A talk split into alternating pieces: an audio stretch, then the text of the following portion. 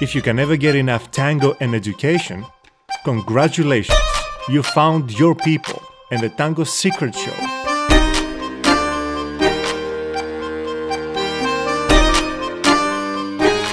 What is the tango anyway? For a musician, the tango represents a complex and remarkable musical composition. A poet views it as a profound and moving collection of words. The historian, on the other hand, studies the tango as the true story of millions of immigrants and their impact on South America. When I refer to the tango, I'm specifically referring to the tango dance, which differentiates it from the various elements of tango culture, such as tango music, tango history, and tango poetry. To answer your question, let me first clarify what dance is. Dance is the language of artistic kinesis, a definition that I gave back in 2012 for a worldwide dance congress.